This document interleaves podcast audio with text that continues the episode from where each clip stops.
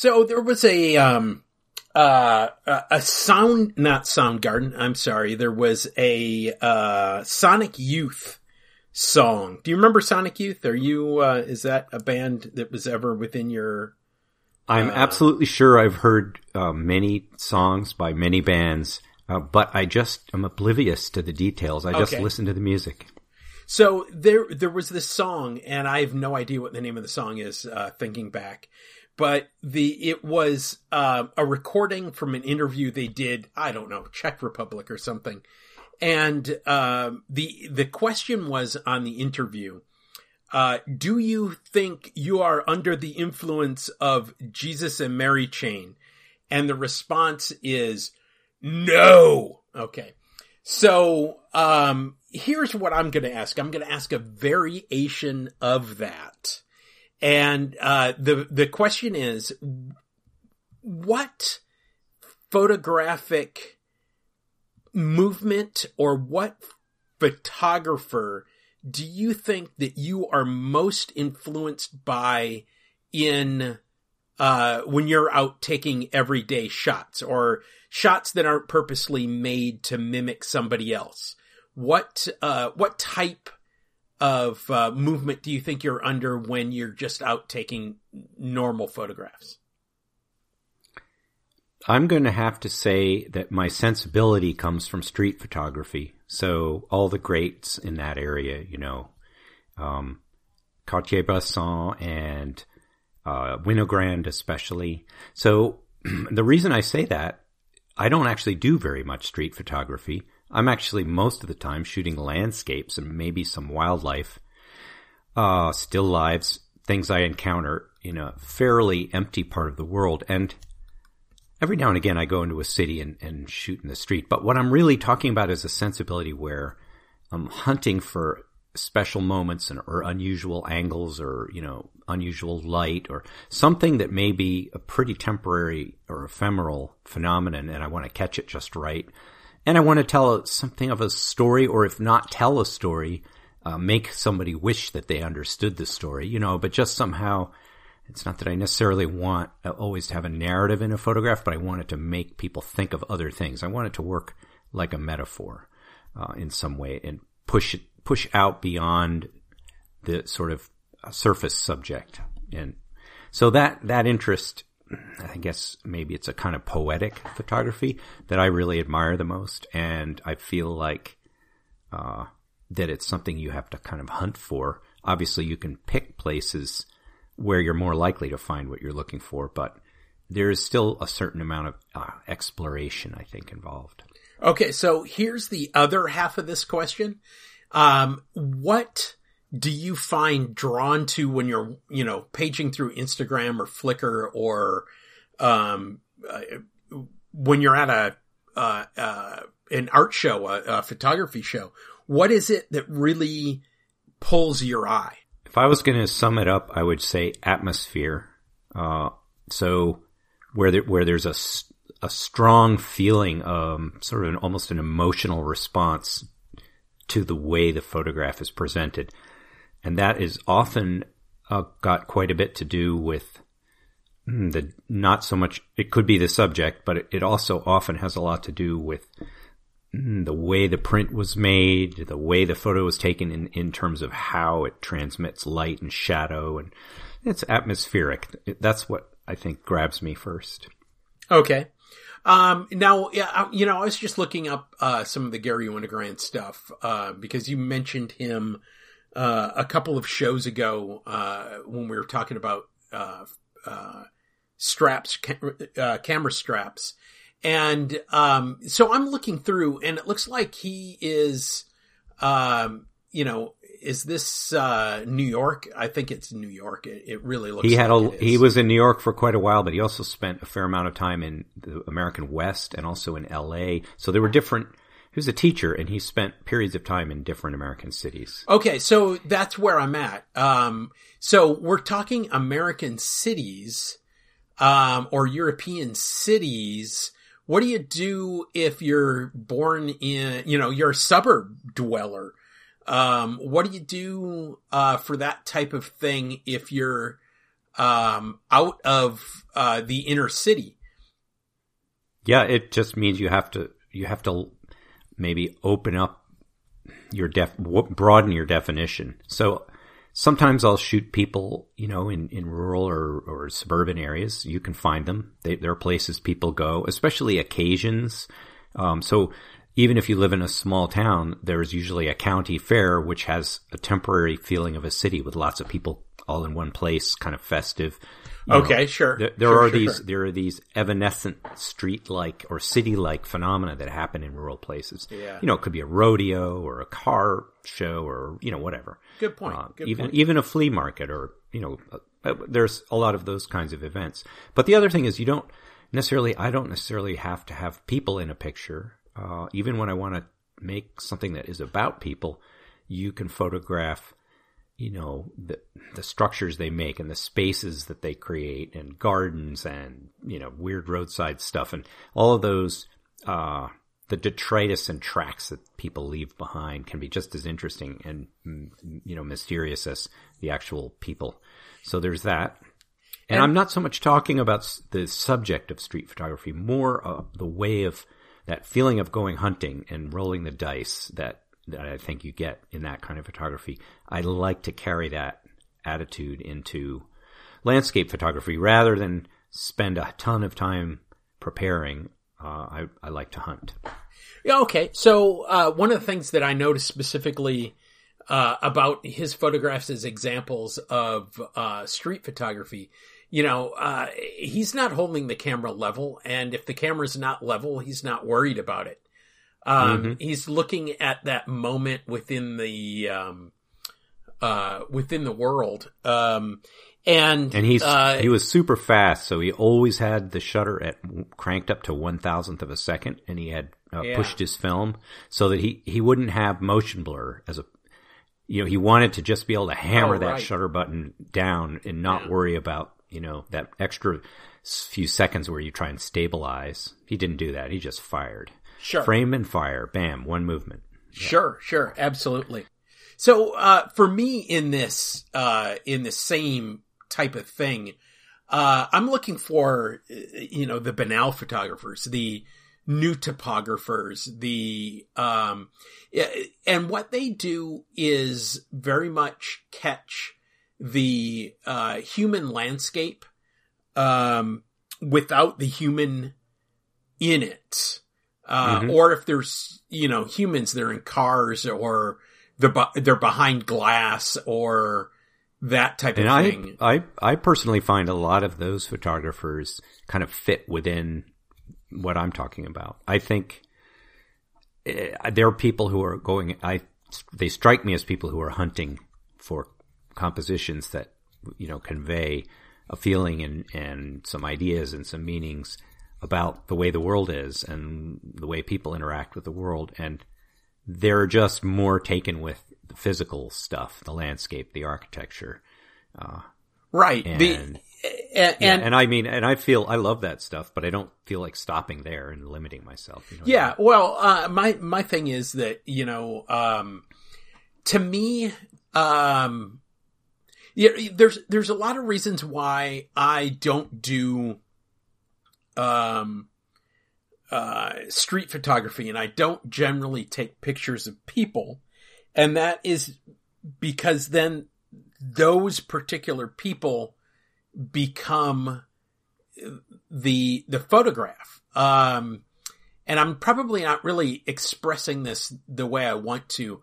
Um, No, I actually know exactly what you mean. People will always upstage whatever else is in the photograph because Right. we're just wired that way. So if you put a person in the photo, the people looking at it are going to have a hard time seeing anything else you may want to convey. absolutely. Uh, so, so no, I think you have a very good point. Yeah. Yeah. Um, you know, so, so photographers like William Eggleston, who did do some, uh, photographing of people, and he did a lot of stuff within, you know, urban dwellings. He, he did a lot more suburban and rural. Um, and, uh, and, and his work, I think, is just absolutely, uh, fabulous. Absolutely, um, uh, you know, it, it's compelling because it tells a point in time, um, that doesn't, isn't dependent upon, um, the, the actors uh, in that time. Uh, and it, it, it's, it's almost, uh, maybe I should, what I should say, it's, it's almost between scenes. Um, it's, it's the set. It is, um, the nothingness, nothingness on which something happens. Um, and I'm, and I'm not going to say it's, it's nothing, you know, because it is definitely stuff, but the nothingness, um, of, uh, in that it doesn't have humans in it, doesn't have, um, actors in it. And I don't mean actors as in performers. I mean, uh, actors as in protagonists, actors as sure. in people who do stuff. And, and that to me is, is about as fascinating, um, stuff as I possibly can, can see. And, and one of the things about it is, uh, that I like about it is that, um, I can do it here. I can do it in my native environment without having to go to the other for something that's visually interesting. Now, if you're doing street photography or st- street photography, which is candid photography of humans, um, those humans change all the time. So I can understand how there is a great advantage to that. Um, but there yeah, is... there is, but then they also, they won't they will not cooperate either. So there's a great disadvantage. right. you know? right.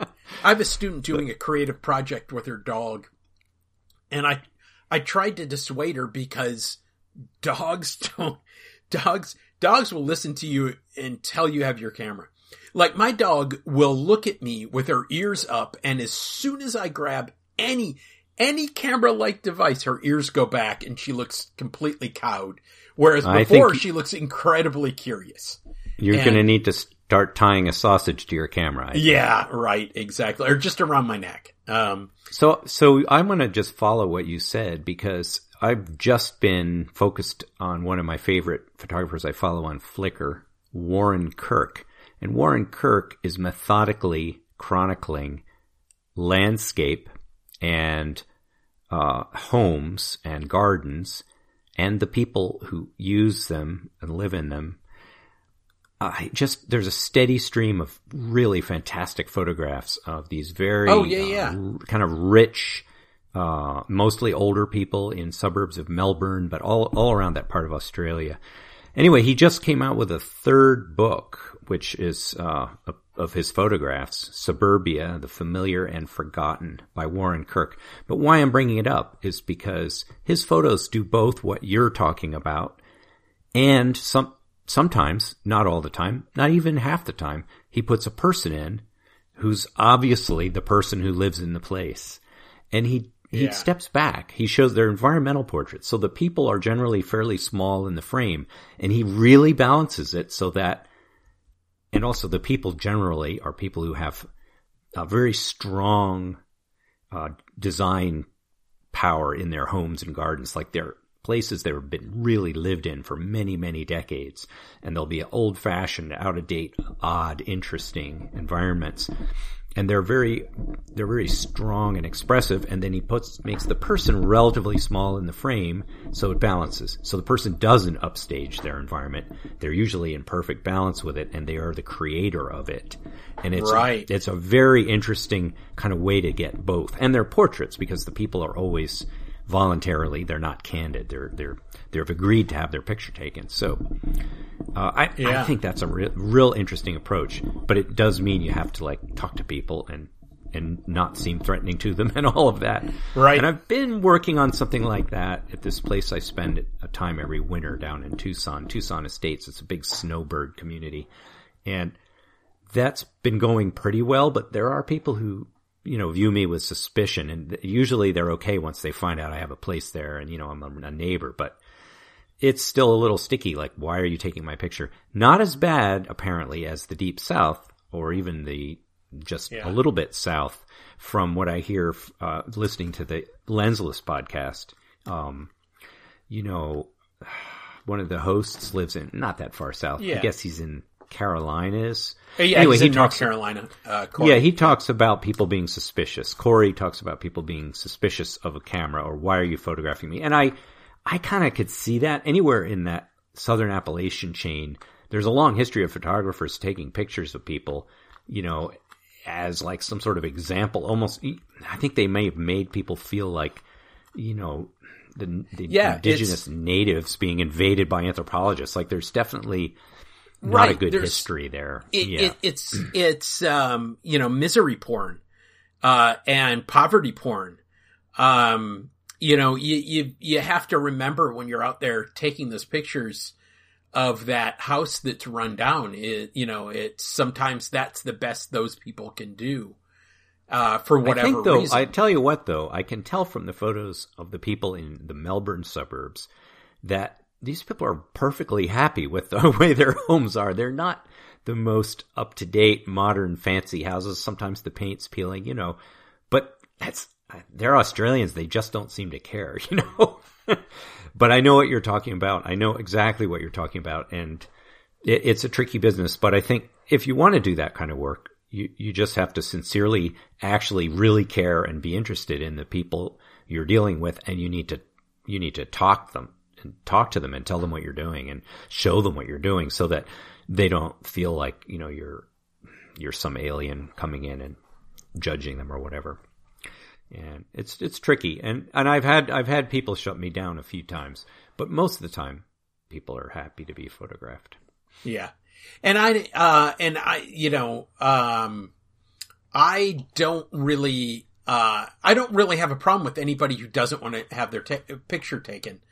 Um, but I also am one of those people uh, who's not comfortable out there, um, chasing people down, um, for their pictures. So, so yeah. Um, In fact, in fact, I'm gonna, I'm just gonna break in and say the the most recent example of this happening to me because it's kind of funny. So I was in this huge snowbird community down in Arizona, and it's, uh, you know, it's built in the '60s, so all the places are old and quirky and odd and interesting. And so th- there was a house that had a Bernie bumper sticker in the window, which I liked. So I, I kind of was taking a picture kind of close up with a medium wide angle lens so that the bumper sticker would be big in the frame and then the, you know, the view down the street would go off into the distance. And I took the picture and I started walking and this man came out and yelled at me, really barked at me, you know, and I turned mm-hmm. around and here's a guy with, you know, camo pants and kind of rough looking, you know, and mean and mad. And I'm like, okay, now what? You know, so I walked back and I asked him what he wanted and he said, I saw you taking that picture of my friend's house there. And, you know, and I just want to know why you took that picture. And I said, well, you know, I really like the bumper sticker in the window and I take pictures as a hobby and it's for fun and, you know, yeah. and he, and, and then he said, he said, well, my old friend's an old woman and, and she's a Democrat. And I said, well, I'm a Democrat. And then he said, oh, well, I'm a Democrat too. So the whole thing, like he really looked like he could be, you know, a right wing nut. And it turned out he was a left wing nut. And we got along great had a 20 minute conversation. you gotta you gotta love them where you find them, right? Um, yeah, exactly. so So it was funny. okay. On that note, let's uh, start the homemade camera podcast.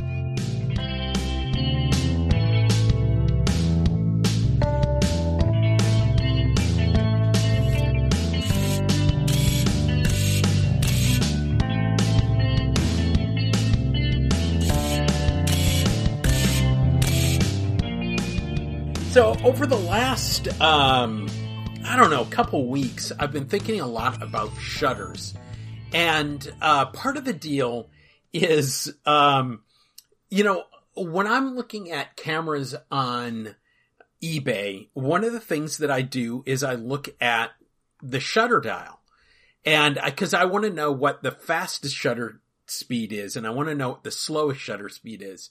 And I think about like sp- specifically like Russian cameras.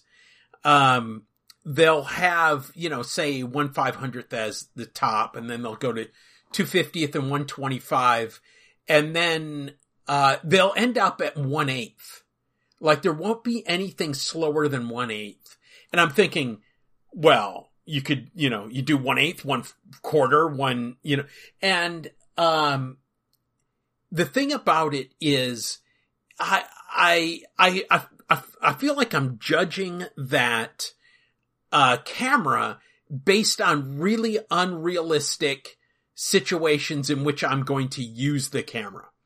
Like, uh, you know, I, I will occasionally shoot at slow shutter speeds, um, you know, on a tripod. Well, you know, okay, almost never I on a a- tripod. I- Almost, think it really- uh, sometimes bracing, but go on. So I think it depends on the format. If you're using a big format and with an, a large format lens or even the old fashioned medium format lenses that are extremely slow and have not very much depth of field, then you're going to be stopping way down. And some of those lenses, they go down to f32 or even smaller. So right.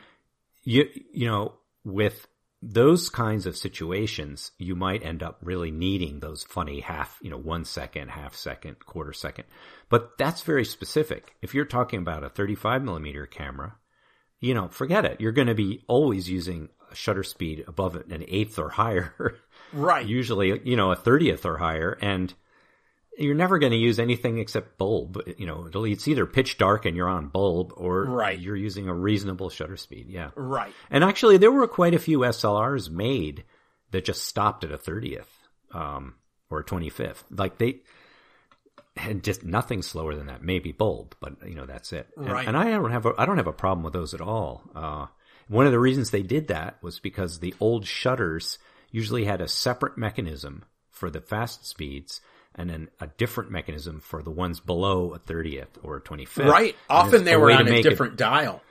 and Uh, the way to make a cheaper model would just be to drop that whole clockwork out, and it, it saved money, and uh, you could sell the camera for less. Right, right. Um, and I understand that, and uh, I understand that that's the reason why we see it on those old Soviet lenses quite a bit was uh, the economics, and those are also the first shutter speeds to really go. Um, you know, it's the Right. slow shutter speeds. Uh, you'll constantly see um, listings for um, not reliable on shutter speeds below one quarter. It's like, Yeah. well, I- okay, know? Right, and th- but those are the ones that usually respond really well to a, a little clean and lube because generally that's just the extra friction, and so the gunk is it amplifies the gunk, you know. right. So, yeah, so the other half of this question is, what is a reasonable number of shutter speeds to have? Um, you know, I think of, uh, like I had, uh, a little half frame, uh, Olympus Pen EE2, I think it was. And it was supposed to have one fortieth of a second and like one one hundred thirtieth of a second. Those were like the two shutter speeds it came with. And then it would do all the rest with that, uh, with the aperture. Um, so, you know, one 100, you know, okay, anything around 100 will freeze most activity to a certain extent. I mean, if it's really frantic, you know, certainly it won't. Uh, but then you get, you know, I mean, th- these were specifically trip cameras. These were specifically tourist cameras. So it's not, I mean, these aren't for sports photographers. These aren't for people who are trying to take pictures of droplets of water, right? Um, right. so, so, you know, is that enough with the control of the aperture? Or what is it that we really kind of need for a range of shutter speeds if we're, if we're going to start building shutters, which I, I believe is probably our next thing to really tackle, assuming, assuming right now, okay, so I'll talk about it a little bit later when I do the progress on the Flexopan, but the Flexopan body I left to print when I left on Thursday and it was doing fine when I left. So, um, so let's hope that it, uh, it finished out fine. But, um, it, uh, but my, my, my point on that is, um, uh, I, if, if I can do the shutter advance properly, then the next thing for me to tackle is is uh, or excuse me not the shutter advance the film advance but if uh, so the next thing for me to tackle is the um is a shutter so what mm-hmm. do I, what's reasonable for me to do and um what is reasonable as um you know what's what's my reasonable reliability on so are, are you like are that. you are you asking or are you going to answer your own question? No i'm i'm asking i'm asking you. I'm opening the discussion. I don't really yeah. I haven't uh i haven't specified so but anyway. well i've been, i've i've come to the conclusion that i only actually need two shutter speeds. I need one that will that will stop motion blur uh, or maybe like you say, reasonable act, you know, activity in the in the subject. And the other, I, I want bulb. I want the ability to do long exposures in case I want to use some very slow film or shoot at night or something.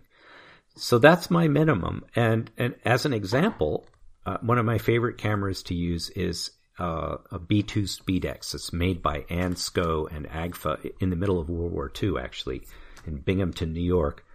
And this camera has a, a the shutter speed uh, I can't even remember what the official ones are, but I measured them, and I know for a fact uh-huh. that the fast, the fastest speed it has is exactly one two hundredth of a second, and the next speed down is only a fiftieth of a second. This thing has an 85 millimeter lens, so when I hand hold this camera, which is how I always use it, I just put it on a 200th, and that's it. Right. That's what I'm shooting at, and I don't ever have to worry about motion blur. It's nice and fast. Uh, it stops most, you know, reasonable action I just leave it. So there's the one shutter speed camera and it does have bulb and it does have some other speeds.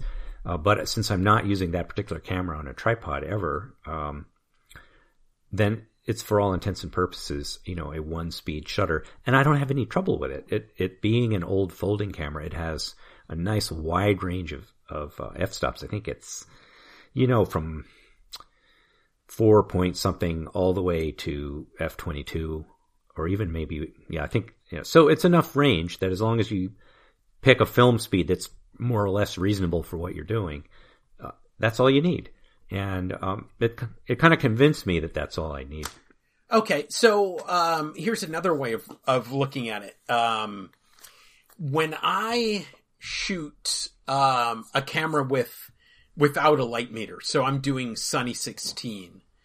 Um, I it seems like almost the whole time I will be shooting at the the box speed of the film. So um and then I'll make adjustments based on the Sunny 16 light that's out. Um right. so if it starts to get cloudy, you know, I'll drop to 11, drop to 8, drop to 4. Um then uh when I um yeah, so I, I just generally leave that shutter um, at the box speed, you know, 100, um, you know, one, 125th or 1 500th.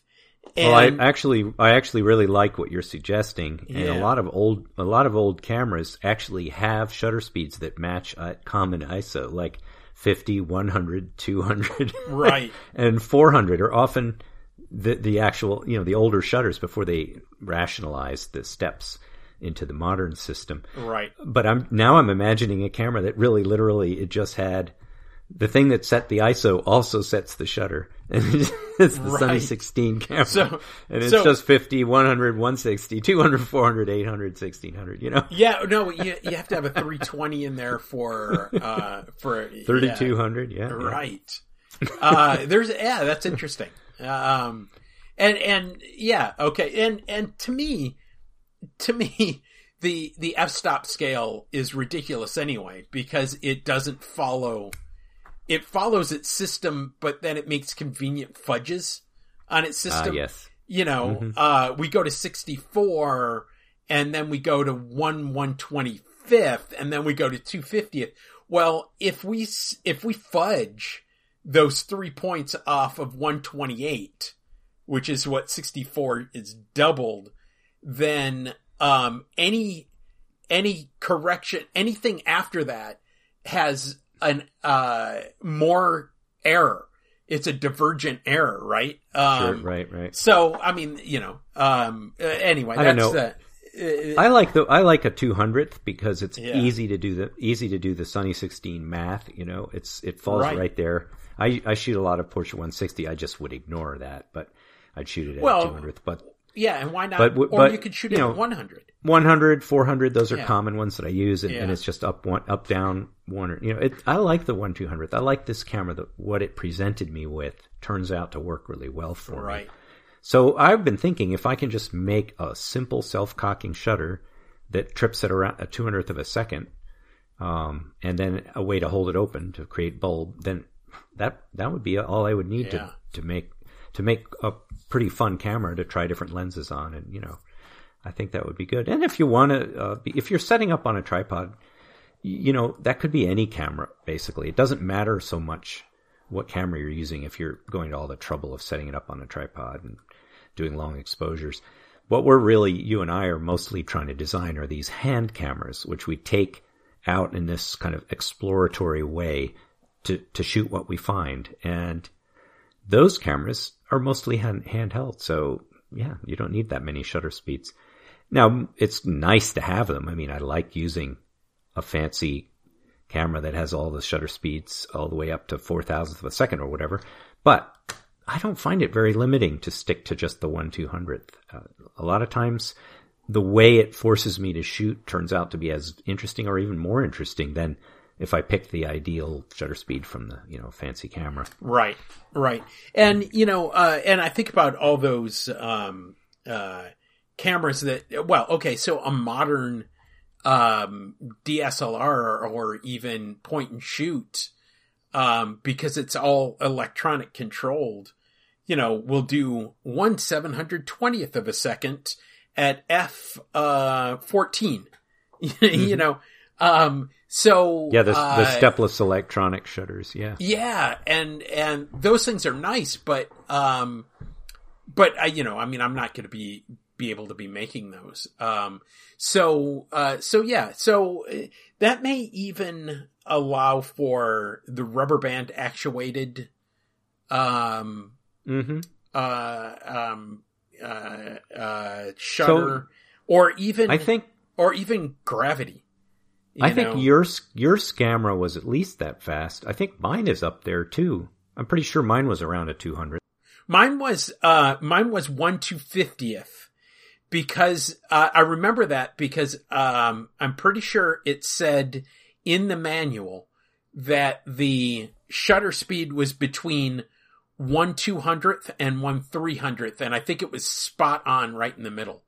So Oh, mine um, mine was exactly a 200th. So yeah that's a real and that's a there, there there's another camera that just has a one speed shutter right and actually I should just somehow I should just take advantage of that. I should put a bayonet mount on that camera. Yeah, well, I mean, there's there. Well, I mean, we still have that you know non-flat uh, plane that is uh, is of issue with a you know with a lens that'll put a flat um well, we'll you see. know flat image. Yeah, well, okay, yeah, it- good for you. Yes, revise rev, re- revive the scamera. Uh, Oh no, I've been planning to do it anyway, but I, but I think the most fun would be if yeah, maybe a, a, an interchangeable mount would be a good idea. right. Um. Okay, Oh, go ahead. uh, so you I don't know, the one shutter speed and bulb idea is workable and it's fun. Um, but are you are you feeling you'd like you'd like a couple more options, or does that sound good? You know, yeah, okay. So, um, what what I was looking at is, um, you know, when you said one shutter speed, I said, okay, one eight thousandth of a second. I'll, I'll take that shutter speed. Um, but that is such a complicated, um, number for, uh, for a home device because, you know, you have to have chasing curtains or, or Well, or you could have a slit. blades. You could have a you could have a high speed moving object with a very very narrow slit in it. Um, yeah. So I don't I don't know how skinny it would have to be, but that would be how you would approach that. I mean, I bet you could get easily get a thousandth with some sort of homemade deal if you just used a very thin slit. Instead of chasing curtains, no adjustment, just a you know a fixed slot. Right, right. Um, uh, and uh, although, yeah, uh, yeah, I mean that that's definitely a possibility. Um, but it, okay, so I I was thinking that um maybe like one four hundredth or one five hundredth, and then one uh one one hundredth somewhere in that range, and then one thirtieth somewhere in that range. And and part of the deal of why I am going that far has to do with the idea of um of really making um uh, a camera usable in dim light. Um, and sometimes you want a, just a little bit of motion blur, you know? You, sometimes that like borderline shutter speed gives you a nicer image. Right. Yeah. Yeah, absolutely. Um, so, um, yeah, I, I'm not saying that you, you wouldn't want it. I'm saying that maybe you don't always want it. So, mm-hmm. um, you know, no, so, that's so why I'm, I'm supporting little, your one thirtieth of a second. Yeah, basically, yeah, I'm yeah, supporting yeah. the one thirtieth second. That's a useful Okay, addition, okay. both both for low light and because you're not going to get enough, maybe not enough, you know, softness. If sometimes, sometimes that's what's great about the pinhole cameras is the really long exposures, and uh, it, yeah, it's nice to be able to get that. Maybe a fifteenth would be a good low end. Yeah, yeah. Anyway, um, yeah. And and to me, that's one of the things about um, pinhole photography. Um, I'm I am not. Uh, I I went for a while chasing those perfect um, round pinholes, and um, I, and I'm not sure I really want a perfect round pinhole anymore because, well, because if I, I you know I can use a lens to collimate the light um, I don't necessarily need that perfect round pinhole. Um, mm-hmm. the pinhole to me is about the other, the, the, the grunge, you know, and all that type of stuff. So sometimes though, sometimes though, that's actually really great. There's a, a p- picture I just saw very recently. You probably saw it too on the Lensless podcast Instagram stream. A guy put a reality so subtle I think it was a 6 by 17 panorama camera on the dashboard of his car and then drove on a short trip with the lens open the whole time. Oh yeah, yeah. And and it's just spectacularly sharp on his seat cushion upholstery and the interior of the car. It makes his car look beautiful. And then he's got some motion blur, surprisingly little considering he was he must have been driving in a straight line, you know. Sure. Because yeah, but it, but it's a wonderful contrast between the the bit of motion blur in the human and the crisp interior of the car, and that has to be, you know, it was pulled off because that is a very very accurate pinhole. Otherwise, it it wouldn't have been it wouldn't be so sharp. It's it's a great Right. photo. Right, and and that sharpness is um is something that it's nice that is nice, um uh but I don't think it I I, I just don't think it is um You don't require it. for me no absolutely because what I require is um the otherness of um the uh, the otherness of um uh, of of the image that you get with a pinhole. Um, Right. I, I I want, I, and in fact, I've gone to. eh, Well, we can we can discuss this, I guess. Um, but I've gone to the point where I I don't necessarily want to use absolutely perfect film. Um, you know, if I have some old beat up burnt film, that's where that's what I want to use in the pinhole because I want to get further and further down that fidelity curve. Um, and, um, and yeah, and, and, and head out that, you know, that direction. But, um, but anyway, that's the, um, uh, you know, uh, th- that's, that's the direction on that. So, Well, so what I like about your suggestion is that you're really talking about three different shutter speeds, um, a slow, medium, fast. And it seems to me that homemade shutters, if nothing else, you could basically make three layers of shutters, one set for each speed, you know? In terms of designing something, uh, that would give you that result, one way to do it would be three really simple self-cocking shutters that each one gave a different speed. Or another way to do it would be a constant speed shutter with an adjustable opening. So when it's wide open, you have a 15th of a second. You know, when it's halfway closed, you get your hundredth. And when it's just a thin slit, you get your 400th or whatever your, sure. you know, your three are. So those are two pretty simple ways to keep that mechanism design from getting too complicated and get that end result. And I, I like your four speed shutter. I'm perfectly happy to adapt that. Yeah. Okay. So, um, so we could go with that. So how do we make them? What, what is, um, what, what's our, um, what's our, yeah. Okay. So what's our material? Let's start with that because how much of the, uh, um, how, uh, or yeah, what material think... we use, uh, determines how we make them or, well, or I'm gonna know, I'm gonna suggest it. I'm gonna suggest mixing materials. I think it's going to want some sheet metal in it. Um, it's going to want some.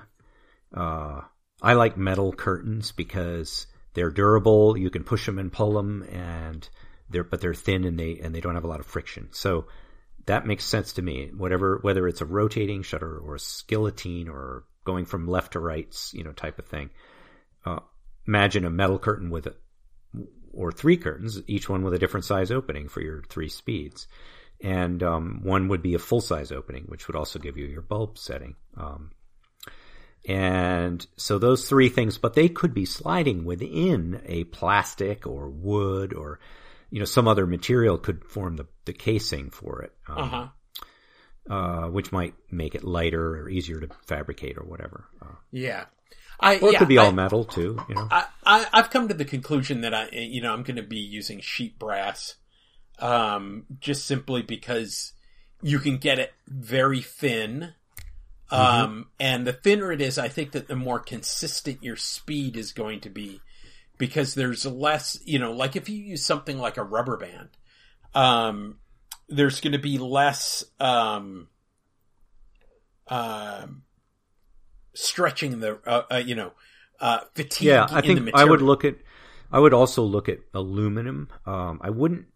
I wouldn't necessarily go as thin as you can go because durability might be an issue. Um, it might get yeah. distorted. Yeah, so you know, thick enough that it'll have enough memory to keep its shape when you horse around with it. Um, right, right, exactly. And, yeah, but your idea, your idea of low is low mass, so that the thing will accelerate and decelerate, you know, without too much trouble. Um, you don't want it like a really heavy shutter that's going to make a terrible crash when it gets to the end of its run or whatever. Oh, sure we do. We want to wake everybody up and we want to know that we're taking their pictures, right? Okay. Yeah. yeah. Well, the um, sound, the sound is that's a refinement. We get to that yeah. in you know part the third iteration or whatever. Now, um, Ethan, I think it should sound like a rubber band, actually. Yeah. Uh, yeah, a little snapping of the rubber band. Snap. Um, Ethan over at Cameradactyl, while he was, um, while, while his Kickstarter was going on, um, was playing around with some various ideas. And I think he was, um, uh, you know, kind of experimenting with, with what he could do with some of the 3D printers. And, uh, and, you know, the, um, uh, and now he's doing the, the butter grip stuff, which is, which is wonderful. Um, but um, he for a while, or he a couple of times showed some different shutters that were that he had working. One of them was uh, a curtain shutter that was on a spindle, um, and another one was um, a leaf shutter, a four bladed leaf shutter. Um, and those were, uh, or at least the leaf shutter I know was uh, printed uh, was 3D printed, but um, and, and, that's what I that's the material. Um, you know, that's the stuff I've been working with lately. I'm just not convinced that that is going to be durable um, and a precision enough material, precision enough. Mm-hmm. You know, sure. well, anyway. Yeah. Um, so I, I, I just have I- to kind of think. I know through. I know precisely what you mean. So I think I think though that yeah, I think that metal makes sense. I think a lot of times though you do want dissimilar materials so, like so that they don't react to each other too much. Sometimes especially with corrosion, you also have to think about that for long life. Don't want to mix up different types of metals anywhere that you are you know prone to mm, any kind of corrosion. So that's another thing to consider. Okay, so you're talking about rubber band. Are you talking about uh, something that is going straight across the frame, or is it more of a swiveling or rotary motion? Well, I hadn't really thought about that. I was just thinking about that as a material and what are the strengths and what are the weaknesses of that as a material. Um, so I hadn't really thought about the path. Um, and, um, you know, I, I, it- that's all something that can come in the future. But, um, uh, I was just thinking about, okay, uh, well, on the pano, uh, on the pano, yes, the, uh, Flexopan, um, I am, uh, working with a rubber band element, um, that's part of the film advance and it, it and it just holds the, uh, the part that stops the advancement, uh, you know, the, the little arm that re- retards the, the, the film advance drum from, from advancing all the way. Um, so, uh, so that is, um, you know, uh, so I'm, I plan on using that element, um, at least on this. Uh, and so we'll see. So you want that to cock the shutter. So that's a horizontal movement near Well, the top of the camera. Yeah, well, not on the not on the Flexopan because it's uh, on the Flexopan. It is uh, a different um, thing. It's it's part of the advancement system. Um, but So is on- it that like a the, sort of more like a dial that you turn? Yeah, this is the this is part of that dial. Um, Right, I so- need so I need the some part tension.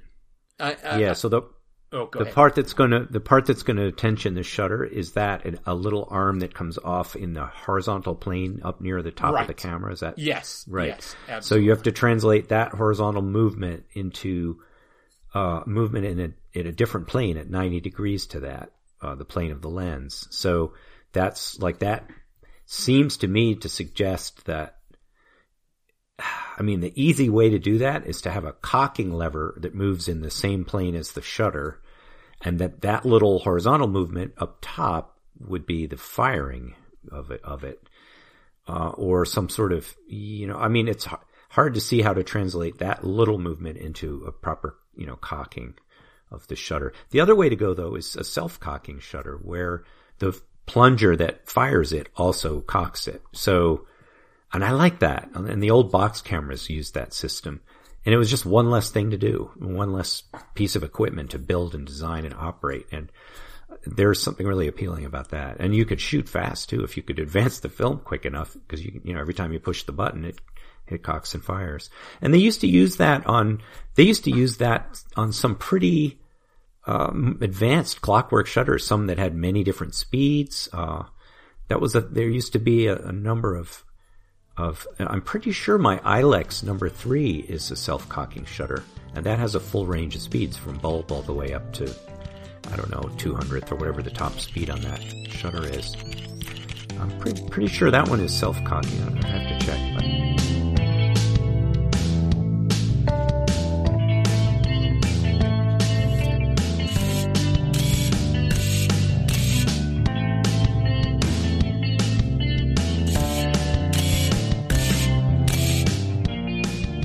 Yeah, the rotary shutters keep appealing to me the most, and there's a really nice animation of one that it looks, you know, those those old contraptions that were basically like a bird on a teeter totter, and it would dip its beak into a glass of oh water. yeah, yeah, and then- yeah. Absolutely. yeah. Well, it's that same motion. It's this nodding thing which uses a, a linkage to turn a uh, an opening past a shutter. You know, synchronized so that the head of the bird covers the shutter when it's recocking, and it's just so Yeah, simple. okay, it's yeah, such yeah, an elegant thing, Right, and that's yeah. a self-cocking shutter. Yeah. that's exactly what I'm talking about.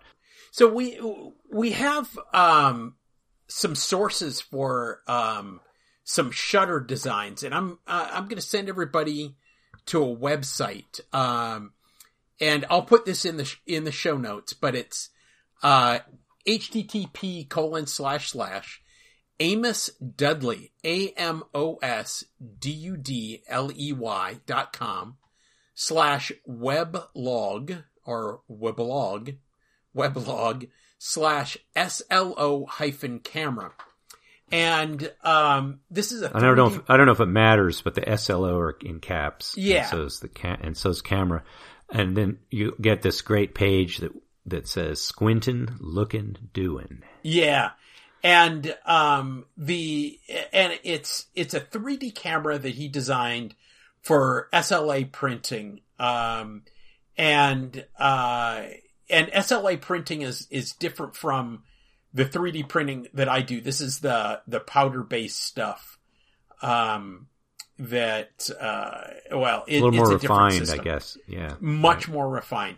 And he's and he's got some lens design up at the top, but then he's got a couple of animations and videos of um of it's not a self cock well i guess it is a Oh, there's a really nice one. yeah it, it's not it's not a um self cocking but it's two buttons. So it sends it one way then it sends it the other way um, is this is this by any chance the one that that has essentially like two uh, V-shaped formations that make a hole that it's square when it's wide open, but it's never all the way really all the way open. It's very interesting. Yeah. And then, It- uh, uh, what I was going to say is, and then a little bit further down, he, um, has a set of eight animations for different Yeah. shutter, different just, uh, two state shutter animation, two state shutters. So where it would be, it would go one and then it would go the other. And then he has a, an image of an antique version of that, um, from uh, uh, from from a, an old camera where it has uh, a couple of different states, and these states rotate in and out um, to um, both cover and reveal the whole uh, frame, and they're uh, they're very interesting. So Well, well, what's really elegant about the ones that I'm looking at is that they work both in a clockwise and in a counterclockwise direction. And so that's essentially how, instead of cocking, it simply works as a shutter traveling both forward and backward. It Right. always opens and then closes no matter which direction you go. Right. And whatever, you know, whatever type of switch that is, it's very elegant. And then I notice a little note at the bottom under the animation where he shows his shutter working and it says, quote, there is no adjustment for shutter speed except for the speed the button is pressed by your finger. I, Yeah. I really like the sound of that. It's like you would have to calibrate yourself, but eventually that could be really great. You would Right. create essentially a manually operated, all mechanical, stepless shutter. right exactly well yeah certainly I, and i think that that's that's within range of, of something that you could do as a, a as a photographer uh if if you go back to the old um uh wine hand cranked movie film uh cameras from the from the silent era sure, um, sure. The speed was determined by the camera operator. So if uh, if he sped up, it was it, it had a little bit of a slower motion when projected, or if he slowed down, it had a faster motion when it was projected. Um, Plus, he could conserve film by slowing down. right? Yeah, if you're getting near the end of the reel. yeah so so there was you know there was certainly um you know this is this is something that they knew innately after you know years of doing it and there's no reason why you couldn't practice with this As you slow down, the action would speed up. So it's counterintuitive. It would take some getting used to. yes um well uh, on on one of these shutters because we're not talking about frames per second. It would just be, you know, the faster you press, the the faster the shutter moves. So it wouldn't Mhm. necessarily be that, but um, but yeah, uh, these are these And are you- some elegant solutions. And you could have two or three buttons, each one uh, a different speed. That would be Oh, another sure. way, you know, so that you could basically calibrate it um, that way.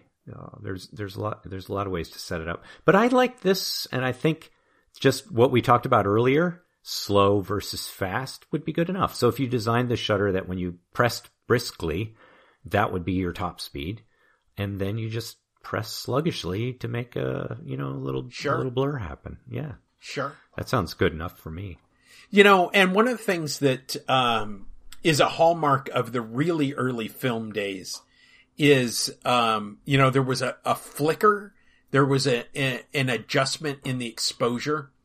Um, uh, you wouldn't have an even exposure frame to frame, so that they would, you know, be bright. And one frame would be brighter, and one frame would be darker, and and that type of thing. So, um, you, you know, you would get some overexposure and some underexposure on these types of things.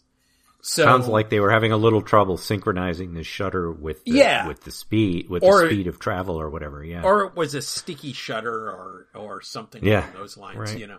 But um, but anyway, I think that this uh, this website, it, you know, it it's stuck in my brain pretty pretty thoroughly. Um, so so anyway, that's um uh it, definitely worth looking at, and um, and uh, and then he also has this rotary shutter that works really well, um, or, or works really well in a 3D animation.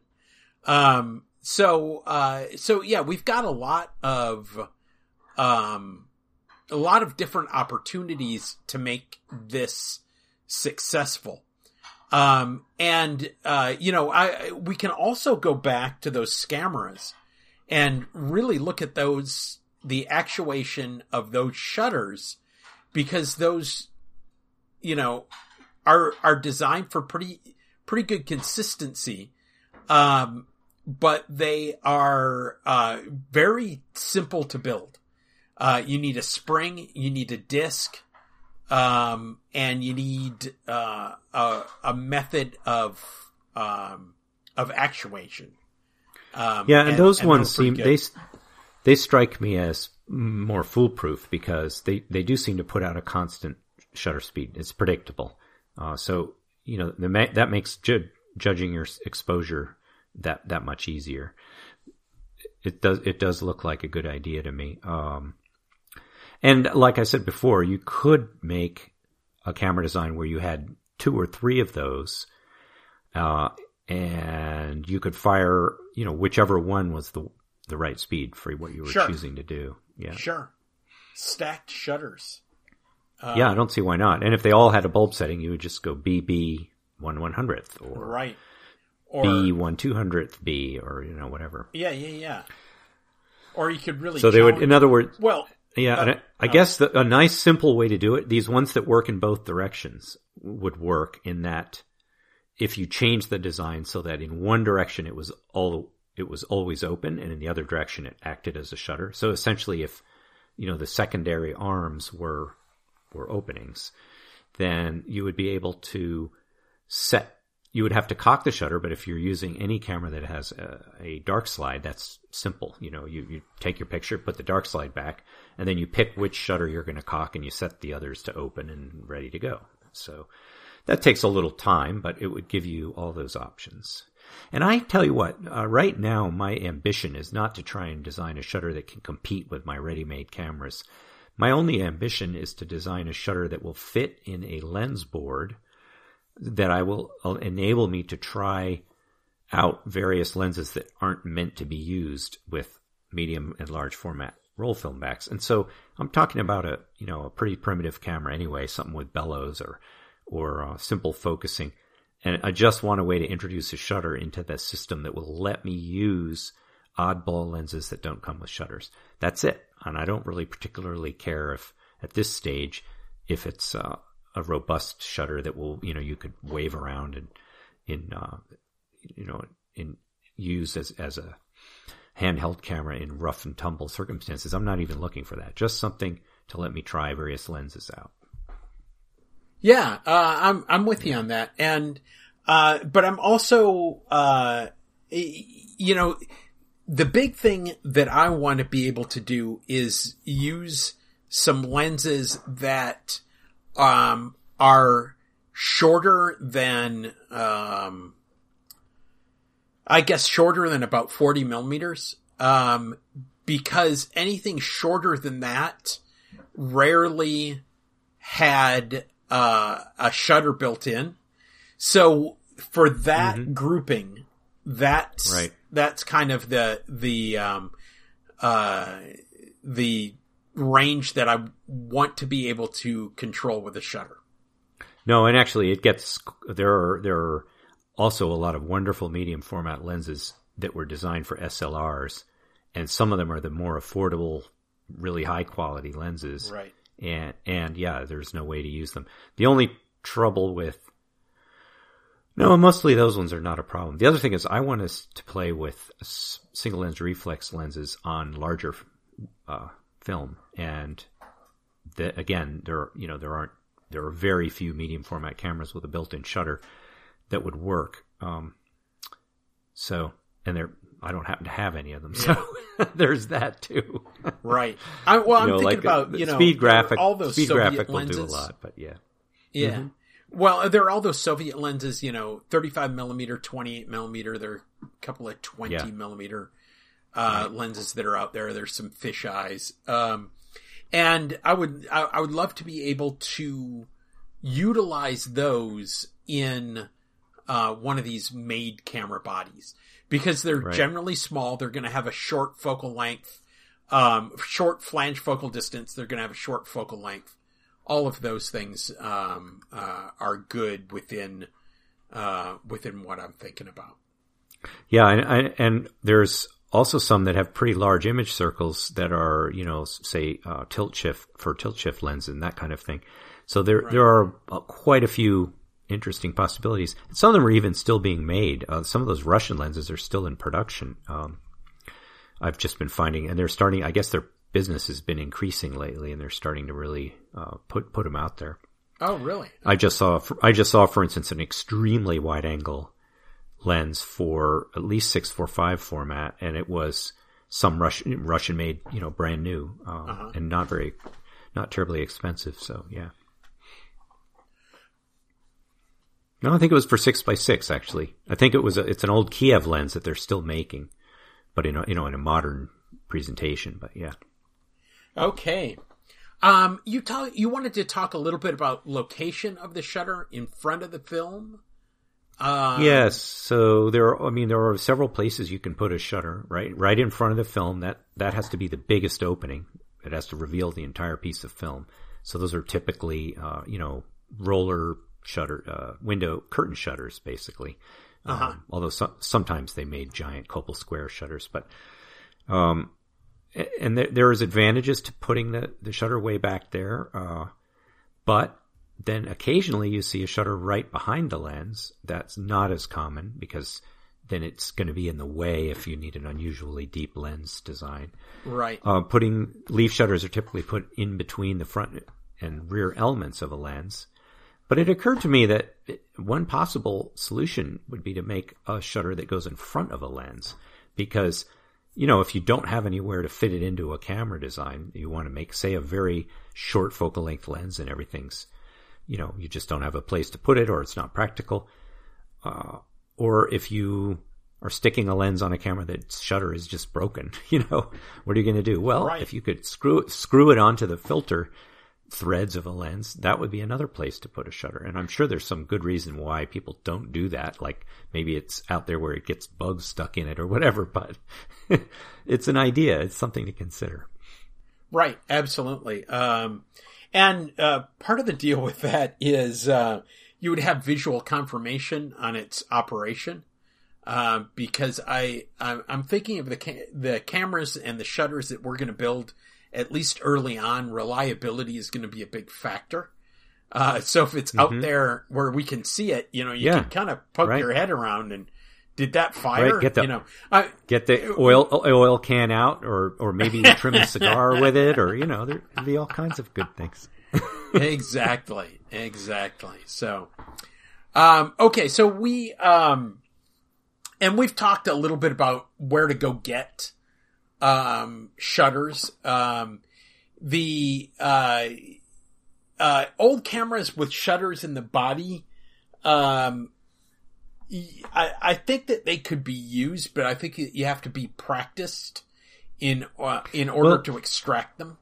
Uh, Yeah, so I'm I want to start building up a collection of really thrashed, useless, worthless cameras that I can dissect to see how they come apart because I feel like somewhere out there there's some old box of a camera that has a working shutter that you can dissect out of it. But I don't want to like experiment on good cameras, so going to keep my eye out for more, you know, broken ones that maybe I just have an idea that maybe there's one where it wouldn't be that hard to pull the shutter mechanism out and reinstall it into something else.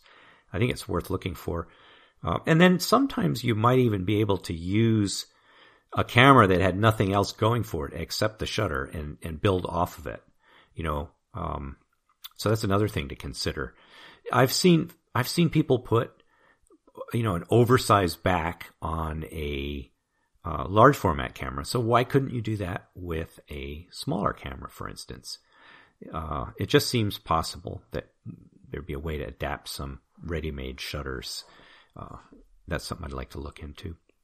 and uh, you know, it, it it really does remind me a little bit of um, you know the physician training.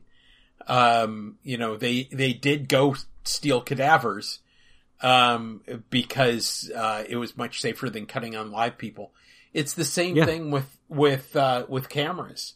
Um, you know, there's no reason why a dead camera can't give its life up to science or give its last days or give it, well, I mean, after its last days, right? I have a I have a friend who went to school to study podiatry, and one day he opened a door and looked into a room full of just feet in a big pile. Yeah. They trade they, tr- they they trade to other uh, med schools, like they trade the feet for something else. And my grandfather, who studied to be a dentist in Lower Manhattan at, in a hundred and some years ago, they used to wave body parts out the windows to to like thrill and frighten the the you know secretaries in the office opposite. Those were the days. Um, uh, I just saw something that was was kind of interesting, and this would be something that would be good, maybe as a source. Okay, so I made a camera that uh, a lomography kit camera called Konstruktor, Konstruktor with a K.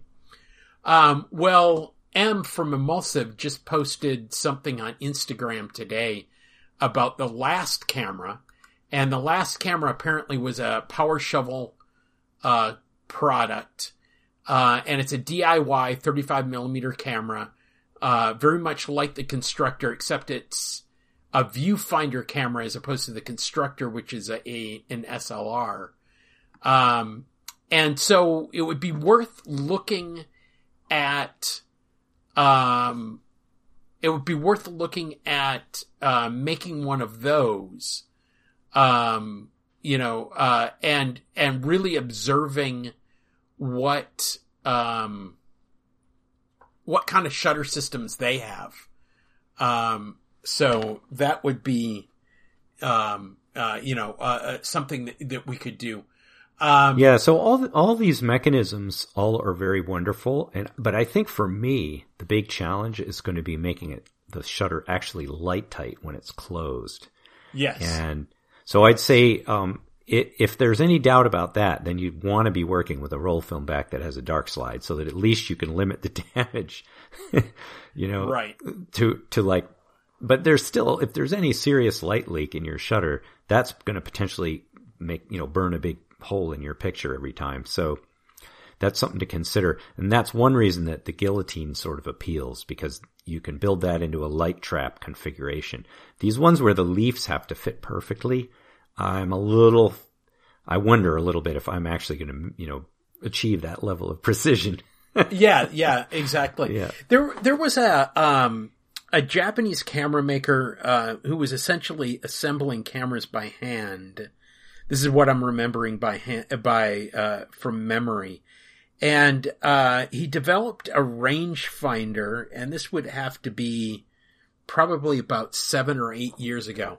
He developed a rangefinder, and um, it used a um, a shutter that was originally designed. It's a, a curtain shutter, uh, focal plane curtain shutter, uh, that's fabric that was originally designed for SLRs. And one of the things about an SLR is that mirror is down un- until mm-hmm. the camera's ready to take a picture, right? So, right. so, so like a built-in dark slide, yeah. Yeah, yeah. So these curtains were not actually fully 100% opaque. Um, mm-hmm. so if you left the, um, lens cap off, um, then they would, um, it would uh, fog the picture. Yeah. yeah. it would fog the picture. So you would just have to leave the lens cap on, which isn't a big deal for people who use, um, you know, uh, fabric curtain shuttered cameras, uh, like Leicas, because if you if you uh, leave the lens cap off and leave it in the sun, that lens can focus that just, light and right, burn, right, just burn a burn hole, a hole it, right yeah. through it. So, Yeah. uh, so it's one of the things that you, you're kind of in the habit of anyway. Uh, but it was something Although, that, that, although that that came up. that's setting you up for the classic rangefinder error of leaving the lens cap on because you can't see it through the when you're photographing. Absolutely. Absolutely. Yeah, so- Um, So that's something that I'm going to kind of really make sure. So a rotary shutter can work with a with a built-in light trap as well because you can you can picture that a, a circular or leaf-shaped thing that's following a curved track could also be running in a slot, basically creating a you know a full-time light trap. Um, I think tho- those kinds of designs are more foolproof than the ones where leaves have to meet just so. right. Right. Exactly. Yeah. Um, yeah. So, so anyway, um, we also, uh, have we talked about the Ilex shutters yet? Yeah, so I have one, and uh, I like it a lot. They're interesting. They're they're one of the. They made some big shutters that you can screw big lenses into, um, and the Mercury system determined that you can make most medium format uh, cameras work with an Ilex number four shutter. I have an Ilex number three shutter, and it turns out that the barrel, the throat, is a little too small on those. So, with most lenses trying to project an image through the shutter, which is pretty thick. The whole mechanism is like mm, three quarters to an, maybe a little more to an inch thick. So the throat has to be pretty large or you'll have vignetting on any of the bigger formats. So the other weird thing about Ilex shutters is that they, ha- they are threaded not like almost all shutters use th- thre- standard threads. So they're fairly interchangeable. You know, the Seiko and the Copal and the, and the sync uh, Compur shutters. Those all used a standard thread sizes so you could screw lenses from any maker into any shutter and it would always work. Unfortunately the ilex shutter has a weird uh, thread size that they only made. Like it isn't even just an odd size. It's a size that doesn't exist in any other configuration. So unless Uh, you were can they figure out owned how by to 3D Kodak by any chance? well they were in rochester so yeah yeah, Um, there we go. There we go. Yeah. So any, any, anyway, however, uh, you can, you know, you can get around that. The one I mounted, um, I just glued it onto a, a bayonet mount and, you know, that took care of that.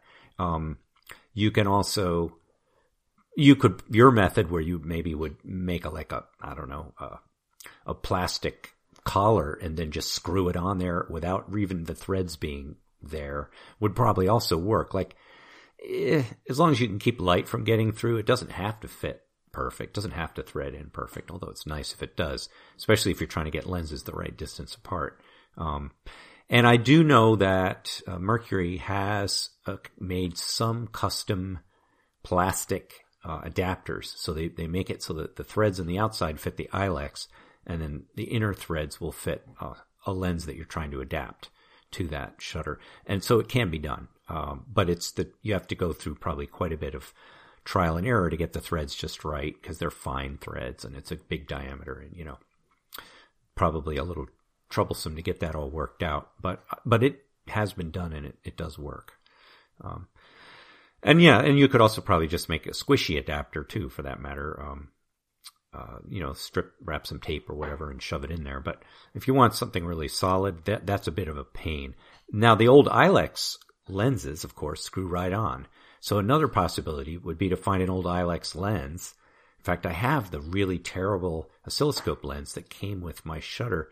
I could probably remove the glass and, and use that threaded ring somehow to adapt something else. So there, there's going to be a way to figure this out. Anyway, the reason those are popular is that they're robust, they're easy to clean and maintain, and they're big. So it's not always easy to find a jumbo, old-fashioned leaf shutter. And they're intended to have a, le- a front and rear elements screwed into either side of them. But the thing is big enough uh, that you can just screw a modern um, adapt a modern medium format lens, you know, helical and all, to one side, and then attach it to the camera, and it will. Uh, it's wide enough that it won't obstruct the light path from that lens way up front.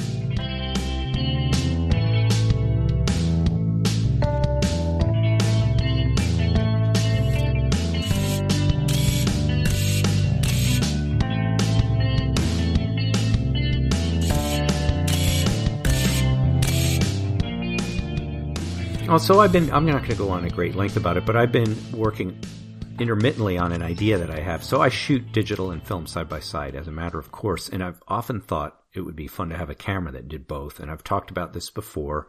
And one of the ideas is sort of a twin lens reflex where the, you know, one and one side of it is the digital camera, which helps in setting the film camera. So in other words, you could use uh, exposure information or focus distance information from the digital camera as in order to set the film camera. And you would then have one camera that could shoot either film or digital at will. The main catch, of course, is that most digital cameras will generally have a smaller format size than, than the film I might want to use.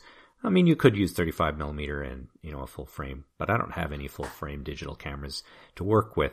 So what it would mean is matched lenses that focus together would give two different crops uh, in the result. That doesn't bother me. Um, then I did think of a way around all of that uh, recently, which is basically a sliding mechanism so that you have this digital and film cameras next to each other, and then a lens just slides back and forth between the two, essentially. Or you could think of it the other way around, and maybe the way to think of it is the lens is mounted on a tripod and the cameras slide back and forth, um, so that you have the maintain a consistent, no parallax error. You've got a consistent point of view for the lens but you're putting either film or digital behind it. And, and again, you could use the digital camera to, you know, figure out your exposure, uh, measure the distance to the object.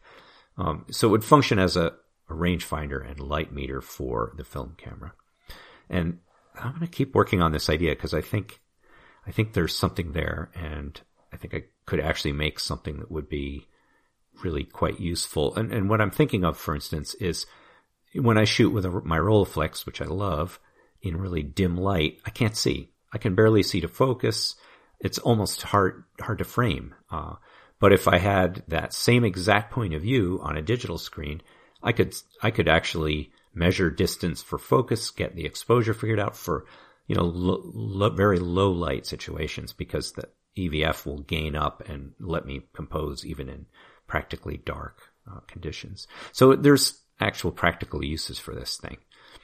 Um, and and it, it, could be used in other ways. Uh, you know, with a really big camera, you might think of the digital one as just a as as like a you know a cold shoe mounted accessory that that would provide information and uh, perhaps for things like accurate focusing and so forth.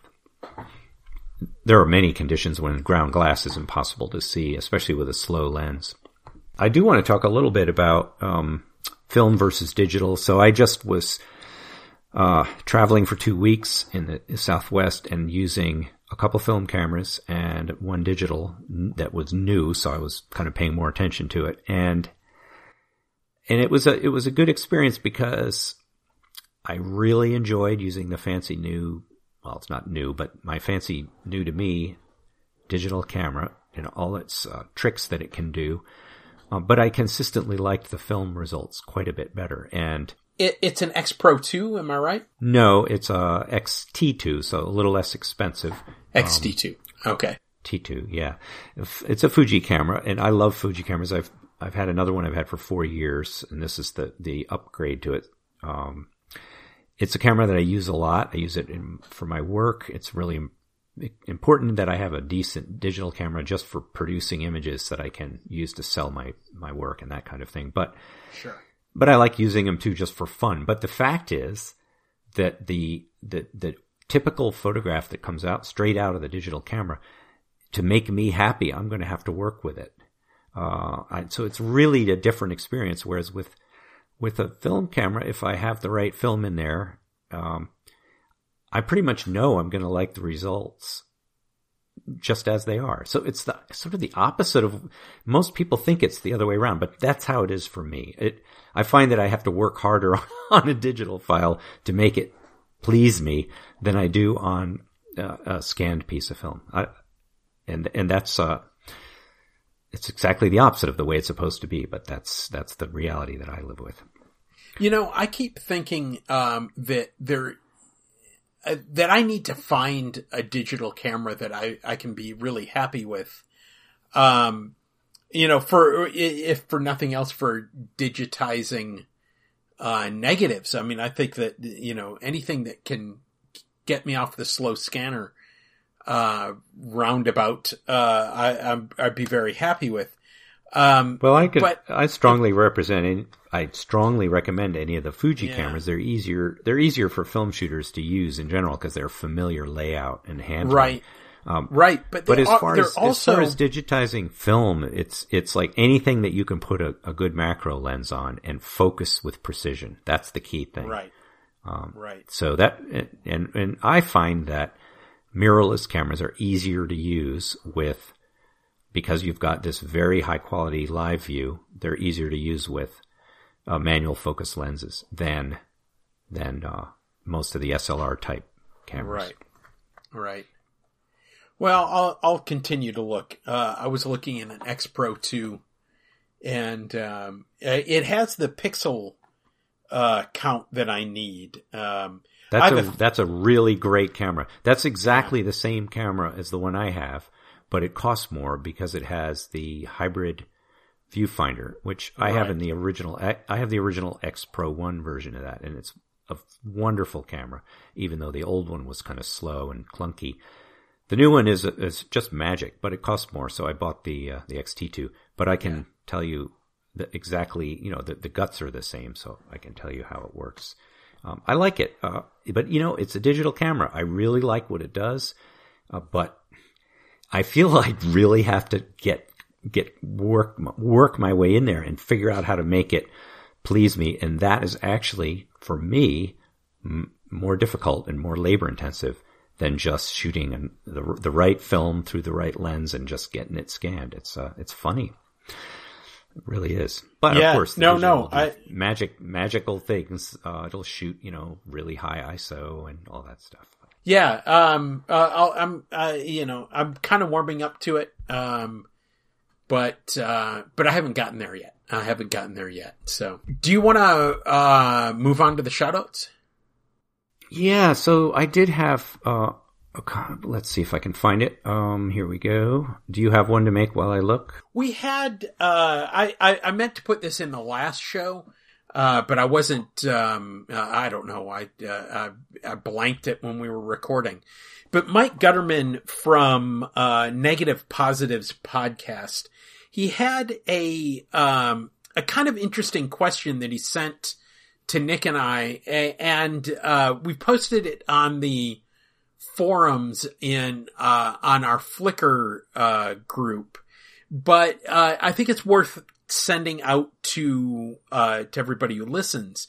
And this is this is his deal. He goes to a Goodwill. He finds um, a point and shoot, um, you know, a little point and shoot autofocus camera, and he and he takes the pictures and he finds the results are neither good enough to be good nor terrible enough to be terrible. And it's kind of a middle blah that he he gets from these things.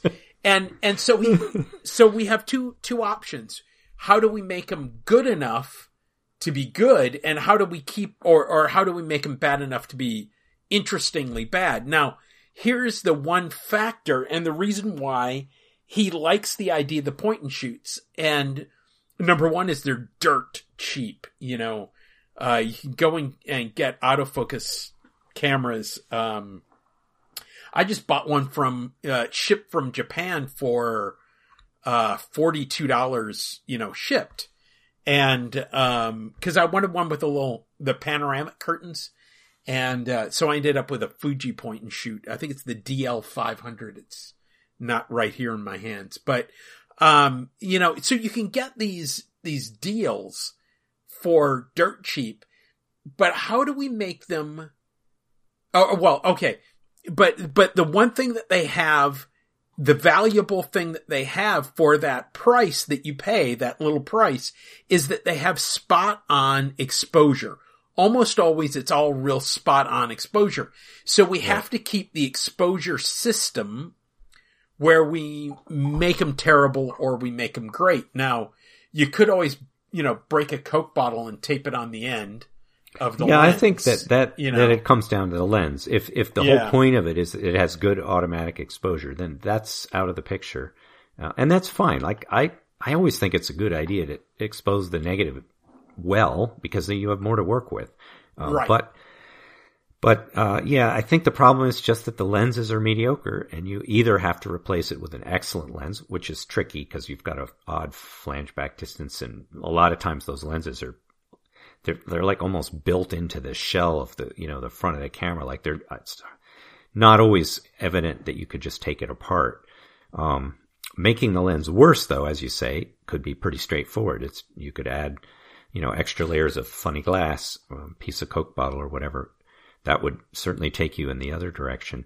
And I guess the other possibility would be if you can if you can take the lens apart and put it back together wrong, that could be another way a lot of times just flipping an, an individual piece of the lens around so it points the wrong direction uh, or something like that can really make a difference or pulling off one element or something like that. Uh, so I, I, guess to the degree you can disassemble it, um, you have more options. Right. So if anybody has had any experience with that, uh, let us know. Um, and, um, Oh, excuse me. You can, uh, well, we'll get to the emails and all that type of stuff a little bit later on. But, um, you know, uh, let us know. Uh, post in the forums. Uh, there's a forum up for, uh, a, one of my, uh, uh, yeah. Yeah, the Flickr, the Flickr discussion thread would be a great place to communicate, um, and, and see if you can let, uh, Mike Gutterman know of your suggestions. And I actually think it's a great idea because those I have the same reaction to those cameras. I of course want a pocket sized camera that will you can just push a button and get a photo. But yeah, they they are kind of blah and that that's if that problem can be solved, that's a great idea. Here's another suggestion. I was just playing with I didn't buy any of them, but you can get for like 10 bucks or more or less, you can get uh, elements that were designed to add on to video cameras to make them a little more wide angle or a little more telephoto or whatever, those add-on lenses, and there are also close-up lenses that can screw right onto a lot of filter thread sizes. So those are ways you could introduce a difference and change the camera's, uh, you know, optical characteristics. And some of them are pretty cool. Like we were peering through these really jumbo ones of 77 millimeters, so it would take up the whole front of the camera. But these are macro uh, wide angles, so they would they were a 0.5, so they made the field of view twice as big, um, which is a pretty big change. And they also allowed it to focus really close. And they're just two different lenses that screw together, and you just have to mount it the right distance away, and it works. Bam. So I, I almost bought one of these and I should have probably because that's exactly the kind of application. You know, it'd be really fun to make one of those cameras a little more wide angle and focus really close. And even if the glass didn't introduce a really different feel, the camera would be a very different camera with, with a wide angle, uh, close focus lens on it. It would change how you used it. So, and, and you shot. know, they make those also for modern DSLRs. You see them a lot in the sucker kits. And there's old ones for, for, um, like classic, you know, TLRs and stuff they're very small. So some of those small, some of those small size, uh, pocket cameras could use a, a little diminutive close-up lens on the front of it, you know. So some of those, uh, and they made generic ones, that, so you know you don't have to buy the Rollei brand. They made generic brands that fit all those old cameras too, and those are you can find, you know, in thrift stores for nothing. So also we got a uh, a message from Martin Scarland. Do you want to go ahead and read that? Yeah, uh, I can just read it out. It says, Hi, Graham and Nick. I have recently finished a homemade 5x4 camera. Well, when I say finished, it is at a point where I can test it. Now, at the moment, its shutter consists of a black piece of card in my hand, which is fine for long exposure, but I am also considering taking portraits with it, which would need a faster shutter. I think I could make do with about an eighth of a second. I do have the start of a sliding guillotine style shutter, but have not tested or finished it yet. I would love it if you could chat over any thoughts you may have in a podcast at some point.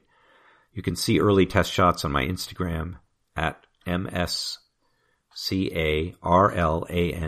at M Scarland. I have been really enjoying your podcast. Thank you. Kind regards, Martin Scarland. Thank you, Martin, because, you know, it's great to know that other people out there are as obsessed with this nonsense as we are. So thanks for writing. And we're I'm at the same stage. Only I haven't even got a, a partially finished shutter, so I'll be following your lead. I think, Martin. However, um, I think that the guillotine is a good idea because, like we discussed earlier, uh, that's a that's fairly easy to make light tight because you can make a nice overlap slot for the thing to travel in that'll that'll keep light from getting in around the sides and uh, and the part about the rubber band, I haven't played with enough. I think the obvious thing is you want it to move quick enough and then it needs to stay put when it gets to the other side. I guess that's the advantage of a rubber band, uh, because it's a one-way spring. It's not going to rebound the way a coil spring might. So I think that's a good place to start. You, you could also, um, do a guillotine, um, shutter that is gravity driven and yeah, for an eighth of, eighth of a second, you could probably do that, no problem. Yeah, and the advantage of the gravity drive is that it's incredibly consistent, right? Yeah, um, it's extremely, extremely weak force and therefore easy to calibrate. Yes. Um, the, the only deal is that you would have to always hold the camera upright because if you started to tilt it, you could make you, a, you, you could make a, a shutter that turned in gimbals. Yeah, okay. So, so you would still have to have it horizontal in one direction, but you could tilt it, you know, in the portrait of landscape mode direction if it if it basically is like a pendulum that always stayed pointing down no matter how you turned the camera. But you're right, it would it would limit the angles you could hold the camera at. So so yeah, um and again, uh, we we talked a lot of a lot of what we went through I think on this episode uh, addresses this. Um, but you know, there's there's something to be said for rubber bands. Um, uh, or the other thing is hair scrunchies. Um, and part of the deal with the hair scrunchie is that it has much less pull. Uh, I mean, it, it's, it doesn't have as far of a pull, but because it's mm-hmm. wrapped, you know, it's, it's elastic that's wrapped, it has a much uh, tighter um, return. I mean, it it doesn't have to flex as far, um, if that makes any sense. And it does make them, sense. I've used them quite a bit to hold cameras, you know, shut. Um, the the you know pinhole cameras that I have, um, and, and they're very convenient for that. Uh, it's just it would be good uh, to maybe play around with them for um, uh, for a shutter. So that would be another source of propulsion, uh, I think. Now, I just had another. I just had another idea, which Yeah. I'm going to just since it occurred to me, I'm going to say it. It's uh, if you picture a plunger uh, self-cocking shutter that works slowly, right? That could be your slow shutter speed, and also it could also simultaneously be the device that blocked the light off after the shutter uh, was fired. And then you could have a secondary shutter, say on a rubber band, that would be fast. And you could set it up so that that thing would fire in the middle of the slower shutter being wide open. So you'd have it either or. So you'd get, that would give you two speeds, um, if you set it up right. And, uh, and that fast and the fa- the fast one could be a guillotine and the other one could be a rotator. So you could even combine, in other words, two different designs of shutter, one in front of the other. or or how about this for for three speeds? You just use the one device, so it has a set opening. Um, it has a gravity drop. That's one speed, and Right. then it would have uh one rubber band. Um, no, for but And then it's scrunchy. No, no, no, no, no. Yeah, yeah. Well, but I, no. Listen, what I'm what I'm saying. You could have different rubber band positions, so No, you have, great. you know, Sure. so that that may be able to take care of it. Now, I don't know what kind of speeds we'd be getting with that, but it would be something that you could you could certainly play with. Well, my other idea for higher speeds is that you do a rotary design where it's just going to, a circular disc is going to take a, a dot past the, the opening, right? A hole past the opening. And, and you could just simply gear it up. So if you picture it, I'm picturing one that you would actually turn a little crank or push a plunger and it would crank the circle around. Actually, a plunger is a nice idea because they would get 180 degree rotation and then it would stop at the bottom. You know, a plunger on a crank. Um, and that, so that would be a nice design because it would just always, it would always bottom out and stop. And, uh, but you could gear it up. So you could make it, uh, you know, you could have like a belt drive or a couple of gears so that the, the disc would turn 10 times as fast as your initial rotation, uh, is a way to speed up the shutter. Just a very basic clockwork or belt drive. That definitely could work. Yeah, absolutely. That definitely could work. So, well, if I like uh, plunger if and any- crank. if anybody In fact, else that can be the, to, the name of our, our shutter company should be Plunger, Plunger and Crank Shutterworks.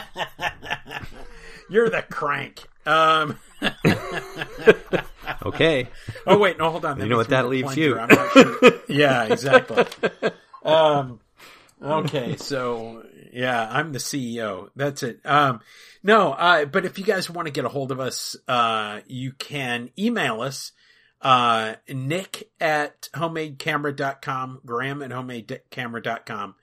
Um, we have, um, uh, also, uh, on Instagram, uh, I am Graham Homemade Camera.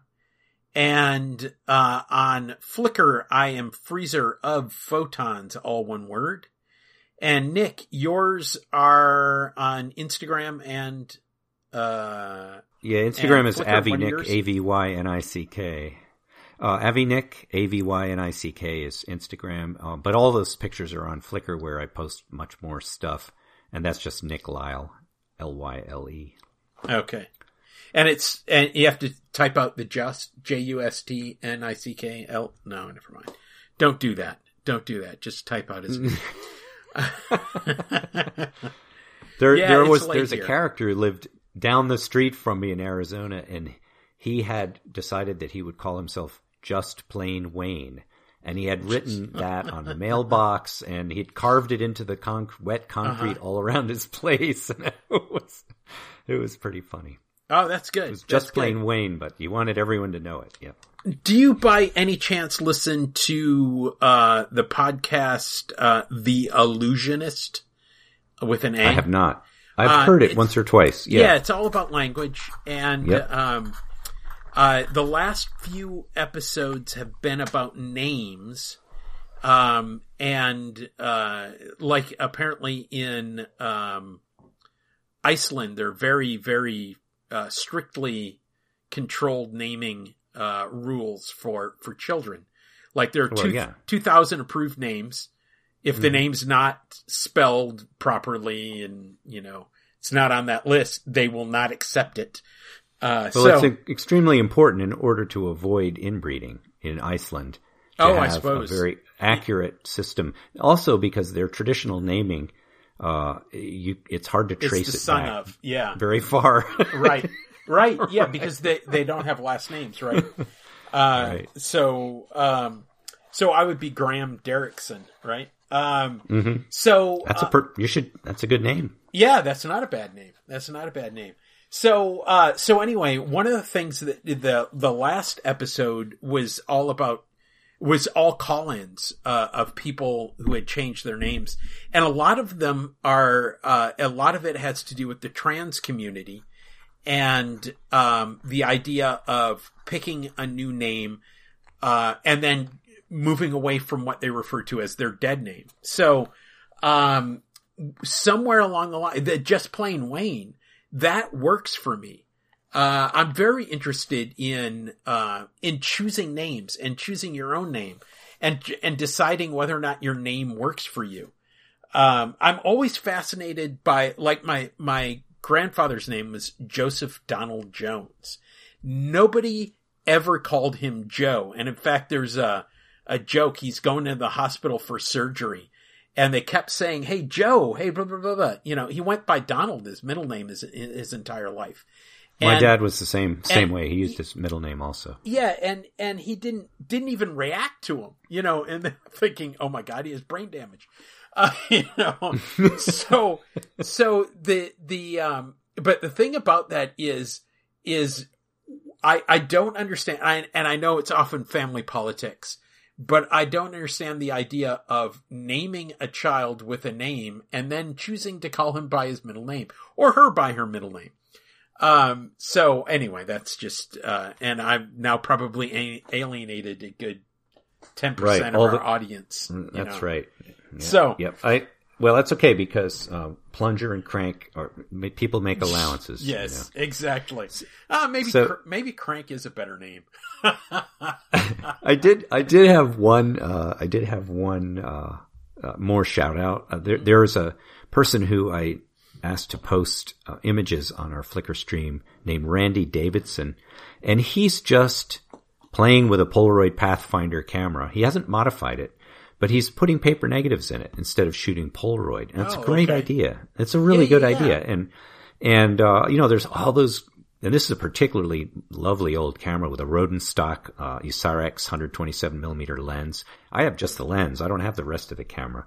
Uh, it's a beautiful folding bellows camera. I think it's probably rangefinder focus. Um, it's a, it's a very sophisticated camera. And, you know, if you can't get the peel apart film, you might think it's no use, but he's getting really good results just by simply putting paper negatives in it. Um, so, and so it's a one shot. You go out, you load it, you one shot. You have to change well, it. to I, don't know. or- I don't know what he did. It would certainly be no big deal to put uh, film backs on it and use, you know, use uh, those uh, double dark slide film backs that four by five cameras have. I mean, that would work fine. So, uh, and I know people have converted those to Graflok and and similar conversions. Um, but I'm not sure whether he's gone that far. I think he's didn't want to. I don't think he wanted to wreck the camera. I think he wanted to leave it exactly as it is. So he's probably loading it in a dark bag. That wouldn't be that hard either, though. Especially if you put put some you know some sticky tape on the right spot or whatever. Um, you could just shove the film the paper in there by feel pretty easily and. Uh, and you know be ready to shoot again. Anyway, it, the results look really great. Um, it's a whole other uh, approach that I think is worth looking at. I almost bought a really ancient uh, Zeiss uh, plate type camera that I saw in a store, you know, in a junk junk store for a low price, and I probably should have. It had a huge ground glass on it. It was ground glass focus.